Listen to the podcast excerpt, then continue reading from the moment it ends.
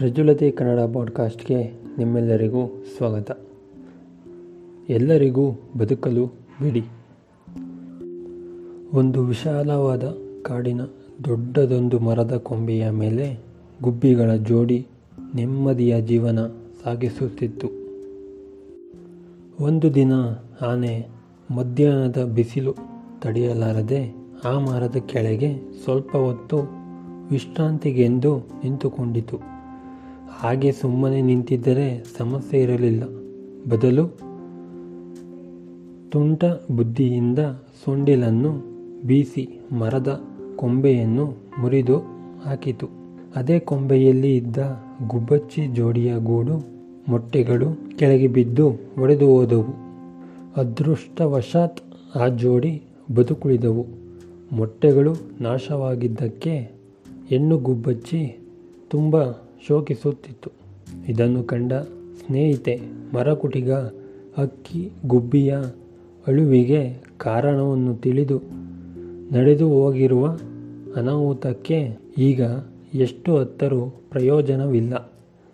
ನನ್ನ ಜೊತೆ ಬಾ ಎಂದಿತು.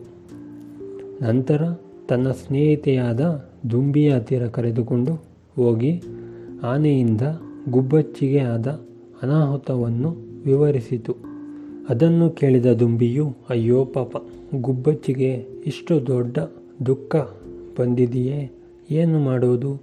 ಅಂತ ಯೋಚಿಸುತ್ತಾ ಅದರ ಸ್ನೇಹಿತನಾದ ಮೇಘದೂತನೆಂಬ ಕಪ್ಪೆಯ ಬಳಿಗೆ ಕರೆದುಕೊಂಡು ಹೋಯಿತು. ಎಲ್ಲ ವಿಷಯ ತಿಳಿದ ಕಪ್ಪೆ, ನಾವೆಲ್ಲ ಚಿಕ್ಕ ಚಿಕ್ಕ ಪ್ರಾಣಿಗಳಾದರೂ ಬುದ್ಧಿವಂತಿಕೆ ಹಾಗೂ ಒಗ್ಗಟ್ಟಿನಿಂದ ಪ್ರಯತ್ನಪಟ್ಟರೆ ದೊಡ್ಡ ಗಾತ್ರದ ಆನೆಗೆ ತಕ್ಕ ಪಾಠವನ್ನು ಕಲಿಸಬಹುದು ಎಂದಿತು. ಕಪ್ಪೆಯ ಮಾತಿಗೆ ಎಲ್ಲರೂ ಸಮ್ಮತಿ ವ್ಯಕ್ತಪಡಿಸಿದರು. ದುಂಬಿಯು ಆ ಆನೆಯ ಕಣ್ಣಿನ ಹತ್ತಿರ ಹೋಗಿ ಜುಮ್ ಕಾರಿಸಿತು. ತಕ್ಷಣ ಮರಕುಟಿಗ ಅಕ್ಕಿ ಆನೆಯ ಕಣ್ಣುಗಳಿಗೆ ಕುಟುಕಿತು.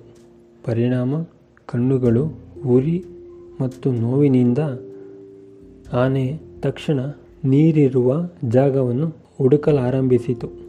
ಅದೇ ಸಮಯಕ್ಕೆ ಕಪ್ಪೆ ಕೂಗುವ ಶಬ್ದದ ಕಡೆ ನೀರು ಇರುವುದೆಂದು ತಿಳಿದು ಆನೆ ಕಣಿವೆಯೊಳಕ್ಕೆ ಬಿದ್ದು ಒದ್ದಾಡಿತು.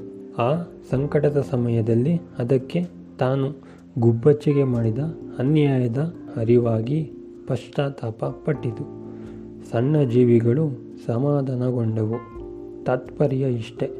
ಭೂಮಿಯ ಮೇಲೆ ಎಲ್ಲ ಜೀವಿಗಳಿಗೂ ಬದುಕುವ ಹಕ್ಕು ಅರ್ಹತೆ ಇದೆ.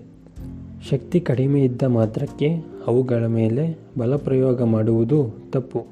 ನಿಸರ್ಗದ ಸೃಷ್ಟಿಯಲ್ಲಿ ಎಲ್ಲರಿಗೂ ಒಂದೇ ರೀತಿ ಸಮಾನರಾಗಿ ಸಂತೃಪ್ತಿಯಿಂದ ಬದುಕುವ ಶಕ್ತಿಯನ್ನು ಆ ಸೃಷ್ಟಿಕರ್ತನೆ ಕರುಣಿಸಿದ್ದಾನೆ.